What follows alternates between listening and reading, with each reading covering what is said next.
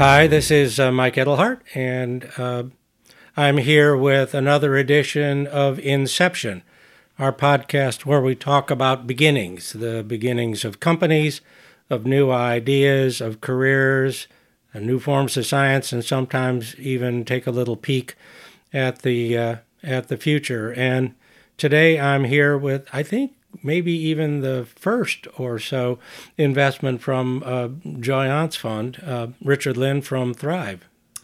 Hey, Mike, thanks for having me. Um, pleasure to be here, and uh, can't wait to talk with your audience. Yeah, same here. Uh, it's great to have you up here, and we're uh, actually here in my uh, my home office today, which we don't always do. But uh, Richard felt the office at his end would be uh, too noisy, too much going on, which, at least from my point of view as the investor, that sounds really good. So, how are things going? Uh, things are going things are going well, and uh, yeah, I apologize We're not doing this at our office. Uh, we have a mix of warehouse slash you know a proper office, and so because of that, um, so usually a little bit more noisy uh, with what we're doing, but uh, we're doing well. We're um, prepping up for our Series A, and so we're growing uh, seven figure revenue. Um, we have about 13 employees at the point at this moment.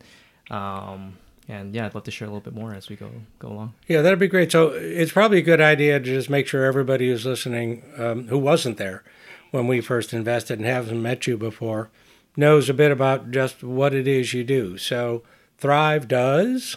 Sure. So, uh, Thryve is a gut health company that provides microbiome DNA testing.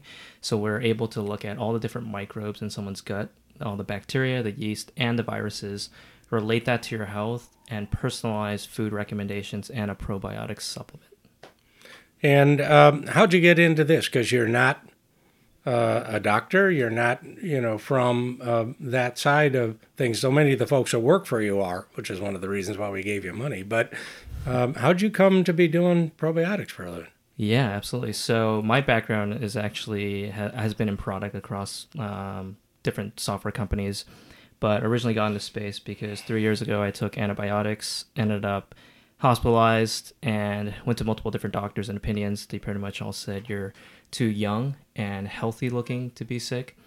Uh, you're probably hypochondriac, and here's some antidepressants. And it was kind of through that experience that I met uh, different people in forums and Facebook groups dealing with chronic health problems.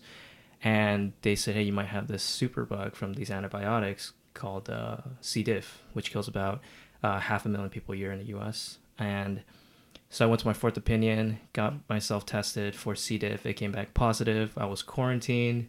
It was a very serious and traumatic experience, but um, got that figured out, felt much better. And it was through that that I wanted to build a product that could help everyday consumers understand what exactly was going on in their microbiome and ultimately how to improve it.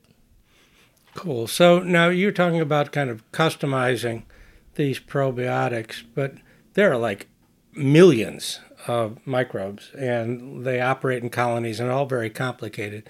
So you're not really at the point yet that you can make a probiotic just for me, are you? Or are you kind of creating probiotics for people like me at this point? Yeah, it's a great question. So, just to take a little bit of a step back for your audience, uh, the microbiome is millions of different species of bacteria. Probiotics generally are considered good bacteria in the body.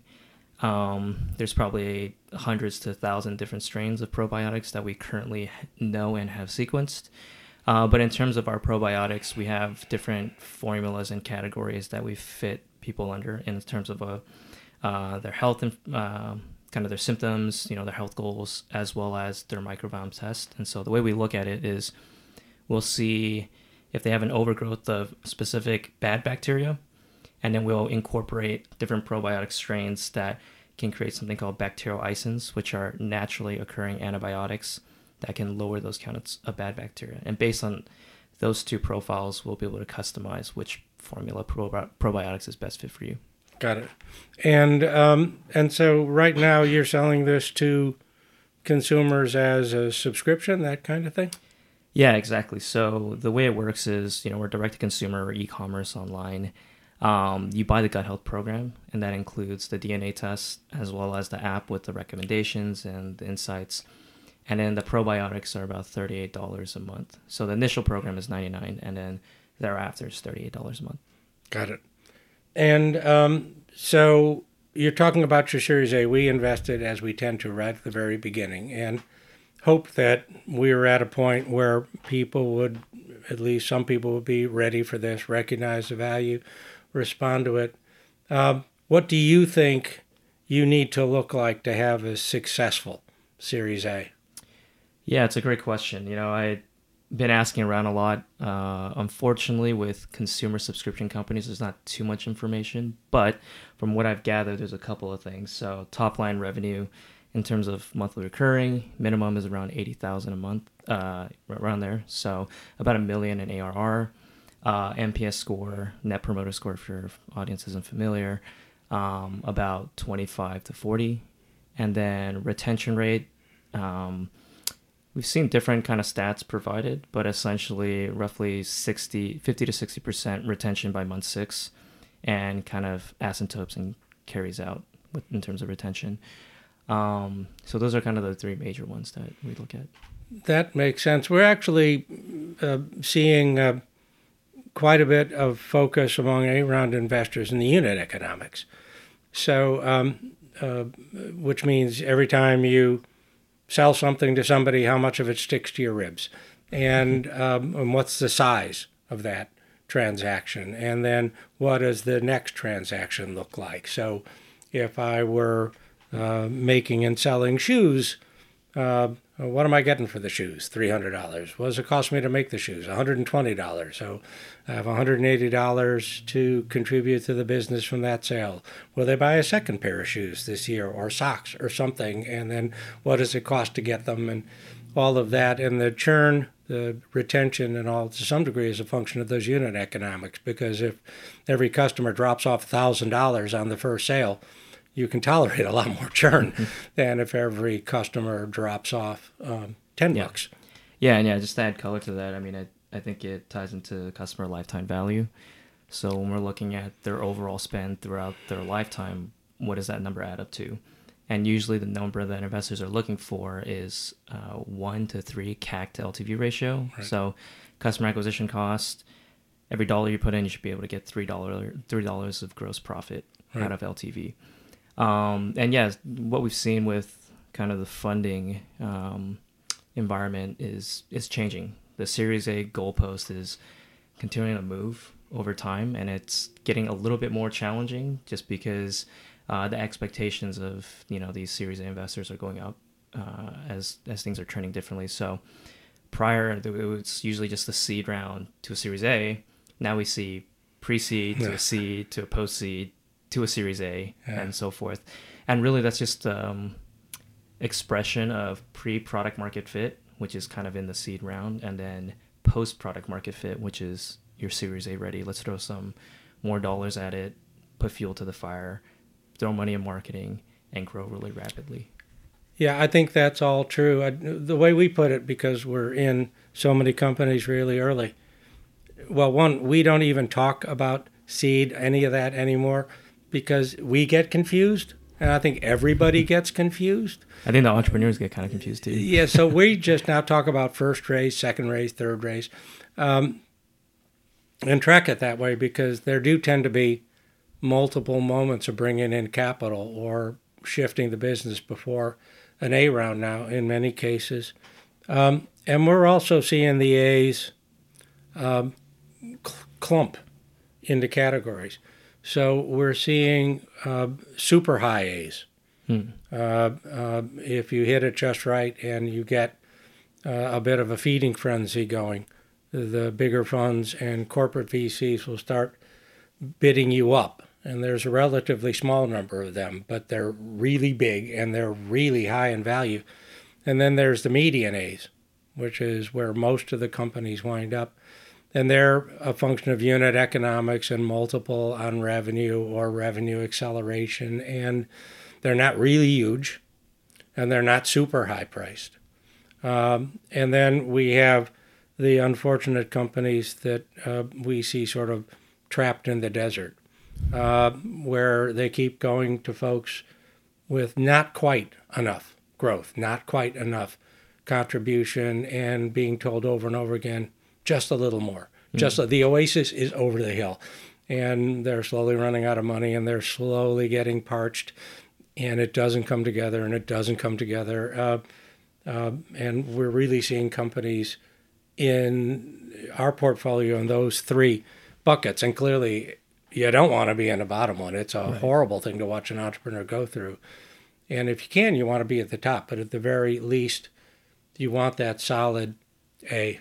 So what kind of what kind of metrics are you seeing on the the medium and the high side in terms of what's being raised, what kind of valuations? Yeah. It's well, the high side um, is a function of I think more than just economics. Certainly, you have to have economics, but uh, in other words, you have to have customers and you have to have uh, revenue and you have to have a sense that you've got a real business. But beyond that, uh, I think the investors need to see uh, either shockingly high numbers, uh, uh, positive, or every customer I get brings me three new customers each of those three new customers performs better than the original customer. I have this oh incredible compounding uh, thing going on yeah. where it looks like in you know in a matter of not very long, everyone on Earth will be using mm. this, and uh, and uh, um, uh, we are having trouble believing our own projections, and all of our issues are about scale because there may not be enough electricity in California, you know that kind of thing. Yeah. If investors can convince themselves of that, uh, the second one is new business model. Uh, um, um, nobody's ever made money this way before. Uh, nobody's ever been able to make money this way before. Um, and um, um, so, instant diagnosis. You're walking around doing nothing, and deep science is looking at everything in your body and diagnosing and all of that kind of thing. If somebody actually believes that's possible, then the uh, potential for value is unprecedented and new. They get all excited about that. And the third is is celebrity. Uh, that this is being used by everybody who matters in ways that matter. Every single one of the Major League Baseball players had their batting average go up five points mm. because of this, and you want it because you want your equivalent of your batting average to go up by five points, whether that's running faster, lasting longer, looking better, um, if there's a real belief in that. Uh, and um, and those would be, you know, potentially 40, 50 million pre-A's, uh, 10 million, 12 million raised. Mm. Uh, big rounds, big value. And the medians are, you know, 5 to 7x near term revenue, which will tend in most cases to be uh, in the dozens of uh, millions in valuation, and because it's a lower price, maybe three to five raised, which means again you're going to have to raise again sooner. And usually for a specific purpose. We're expanding from three cities to five. We're expanding from one product line to three. Um, we're going into our second geo. We're taking over our factory. Something really specific. That's the reason for that A. And the entrepreneur can show pretty clearly that if we get this much money and we do that, here's how the company's going to look. Got it. Great, no, great, uh, great explanation. I'm always curious what goes on in the Series A investor's mind as you're thinking through these different scenarios. Yeah, well, there's a lot of different kinds of investors. One of the things that we uh, found here, we have these offsites where we plan out our fund. We do them twice a year. We just had one in July. More than half the post A rounds by money are now corporate VCs, not professional VCs. Interesting. So one of the biggest changes is a lot of corporations are investing directly because they're scared. They need a future. They need something new to sell. Uh, they need something new to deliver, and they want to try and get some uh, influence on companies before it's too late. They all yeah, point to you know. That's definitely something we've seen uh, in our space. You know, the food companies, chemical companies, CPG companies, and so forth are all starting to have a venture arm mm-hmm. and starting those conversations early. And so yeah, we're seeing, and of course they're relatively price insensitive. So if you get them excited, it can be, um, it can be a good, um, it can be a good thing. Um, um, you know, in terms of what goes on, one of the things uh, I point out a lot to uh, uh, entrepreneurs when we're talking is that the default for every fund at every meeting is no. you can't lose your investors' money if you're a fund if you don't invest it. Hmm. You don't make much money, but you can't lose their money. So it's always we aren't going to do it, and the company has to overcome that. And the second natural stance in every partner meeting I've ever been in is, well, we might do it, but it's better to wait. Every month that goes by, you're going to lay more pipe. I'm going to see another month's financials. I'm going to see another month's uh, development of the team. So the longer we wait, the longer we can. You know, it's like playing poker. If I'm betting Right, on the fifth card out of seven, I know a lot more than if I'm betting on the second card out Got a lot seven. more chances, but Yeah, So it's a little dreadful for the entrepreneur as they go through that. it can be, and and what the entrepreneur needs is some sort of forcing function, and the forcing function could be another investor's interested. I have terms, but it can also be from the market.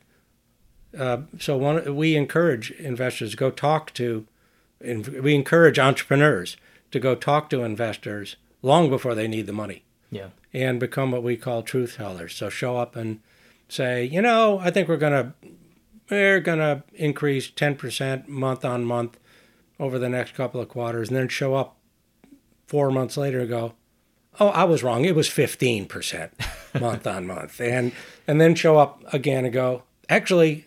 It's 18% month on month. So you can get in the investor, the price going up. I better do something now, or this is going to start getting out of control. It's going to start Right, getting right. expensive.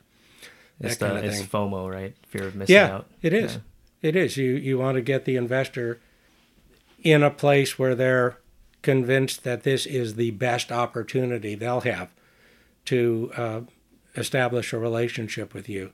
Yeah. And uh, uh, I think too many entrepreneurs show up too late, and they they show up right, and it's like showing up for a first date. Going. So the question is whether they're getting married or not. It's like Let's get married on the first date. yeah, it's like, Yeah. whoa, whoa, whoa, whoa, dude, just wait a minute. You just got here. But that's what they do. They Yeah. don't know and they don't research the funds. Like, Mm. who are the funds investors? What's the funds motivation? Uh, why are they check size, doing this? Yeah. theme, type of companies they invest in. I think, yeah, as an entrepreneur, one of the things I've been learning over the course of two and a half years is starting those relationships early. Uh, the my my initial um, fundraise was, you know, as a new entrepreneur, still learning, and so kind of wish, you know, in retrospect, you can go back and build those relationships early versus, hey, we're three months in, and we need you know we kind of need the money what's going on? Versus you know showing them the progress over time uh hitting the you know the ball out of the park and um, getting them excited so Yeah, and it's it's situational. I mean, in your case, we had just started a brand new fund in in what for us was an experimental area, uh, uh, the emerging science and tech of health and happiness. And we went into it not knowing if we'd find any companies at all, or we'd have to hang around for two years uh, looking for the idea we felt was out there. And then you walked in the door like days after we started the fund. And so and and there we've just been through all the meetings about this is what matters and microbiome is one of the leading edges of this and we don't know if it's going to work or not and we don't know if consumers are ready but it sure would be interesting to find out. And you walked in the door saying um, it's early for this but we think they're ready and we wanted to help you get out there so that we could see what would happen and you you guys have been great partners with us and so we're super excited Well, thanks. Uh, uh, we try uh, to be helpful. We joke that we're trying to be the fund we all wished we had uh, when we were younger, doing what you're doing now. I, I call my job startup methadone. It's it's just enough to keep uh, sort of an old startup addict like me normal enough that I don't do something stupid like, wait, I can still do this. And uh, um, uh, our role now is to help guys like you. So one thing I wanted to ask you about. So I prep for these a little, remind myself of things, and, and look at some of the background and and your um, uh, LinkedIn profile. I think it's Christian husband, father, CEO. yeah And of course, you know, from a venture point of view, it's like, oh no, no, that should be CEO, CEO, CEO, CEO, Right, And right. there's some other stuff, but so I'm curious. So we don't see that a lot. Yeah. So person of faith, yes uh, I guess. So uh, what does that mean? And uh, uh, if you don't mind going into something personal, and Yeah. and how does that impact as a challenge, as an advantage in any way, uh, what you do, as an entrepreneur. Yeah, no, absolutely. Thanks for uh, thanks for bringing that up. And um, it's you know like like you mentioned, Christian husband, father, CEO in that very particular order. And for me, you know, my faith always comes first. God is first uh, in my life, and so out of my faith in knowing God and obeying Him flows out to being a better father, uh, being a better husband, being a better CEO. And so, you know, as as this is kind of carried out um, in terms of the values of our business and how we think about uh, how do we treat our employees, how do we think about being a customer centric business.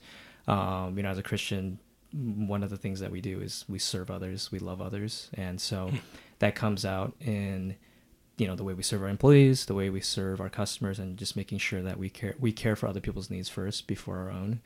Um, so from a very high level, that's kind of what it looks like. In terms of challenges, um, it's interesting because Silicon Valley is more on the liberal side in the sense that uh, more conservative thinking and more Christian thinking is not the norm. I haven't necessarily found any challenges with you know people I've come across in Silicon Valley. People have been uh, very civil, very um, empathetic, and nice, and things like that. And so, uh, in general, it's been it's been good. But um, there's definitely topics. I don't, I don't want to necessarily talk about politics in this sense, but there's definitely areas in in our worldview that is pretty contrary to certain other worldviews, and so um, we haven't had any issues there. And I think as a Christian, as long as I continue to love people uh, with the truth and and just being genuine, that it opens different conversations for that. So makes sense to me, and we actually see in the fund of strong statistical correlations around truth and around love. Hmm. And uh, I've said that on these podcasts before. I sort of got the eye roll out here a little bit, but it's true. um, and what it's because machines don't love. No, I'm just kidding. Well, well machines don't love, and um, and sociopaths don't love, and hmm. self-interested people don't love. And uh, but uh, uh again, not to get uh, turn this into the Sunday sermonette or something, but uh, lies compound, lies corrode and and and that doesn't always mean you know something obvious but if a leader in a startup is deluding him or herself about what's really going on the team can feel it mm. the customers can feel it and uh, uh, we just had a situation here i was waiting for a delivery yesterday and the guy said wasn't at home and i was mm. at hmm. home he just never didn't want to walk up all those stairs you just walked up and um, and uh, you can get away with a little of that, but too much of that, I know he's lying, right. and he knows he's lying, and that tends to corrode. And and so uh, our best CEOs are truth tellers. They tell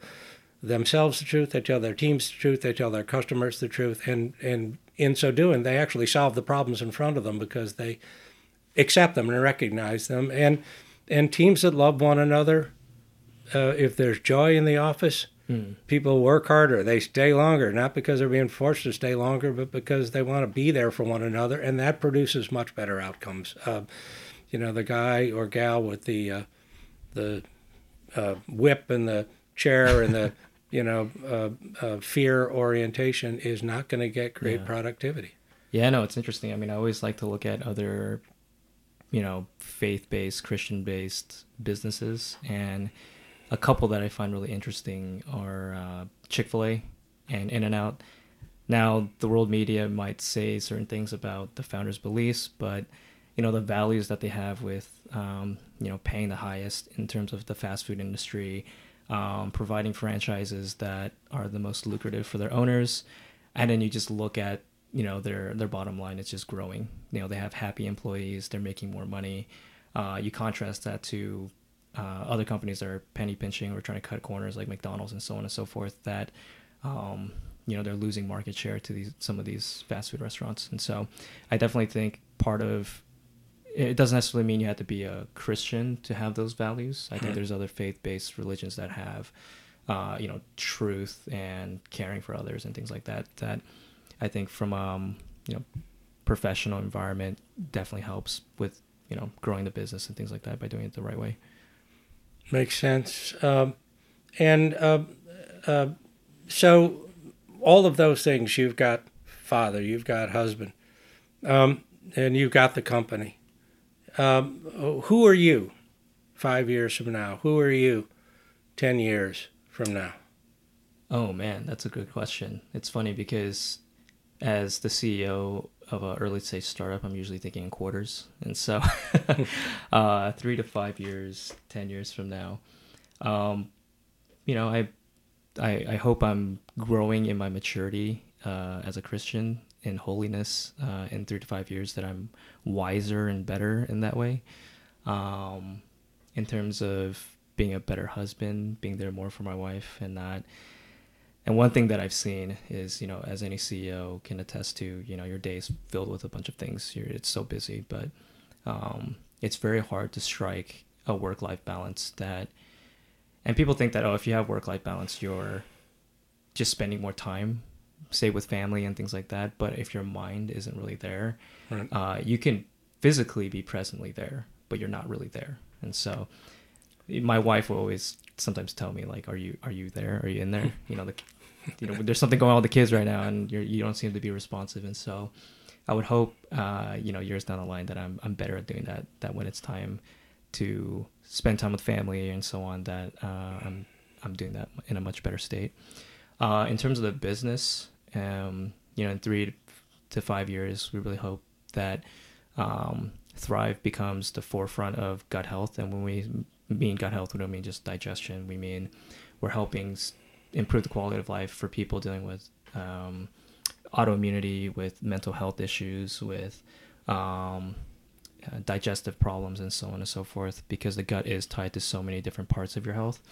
And so we want to become that central part of um, uh, a person's health and um, all those different areas we want to make an impact in. So a worthy goal on both sides. so I guess we might as well uh, uh, leave it uh, there, or uh, we're going to get uh, downright philosophical here shortly. Great to see you. Congratulations on all the progress. Looking Absolutely. forward to see how the A round um, comes out, and uh, glad we have a chance to help. Absolutely. Thanks a lot, Mike.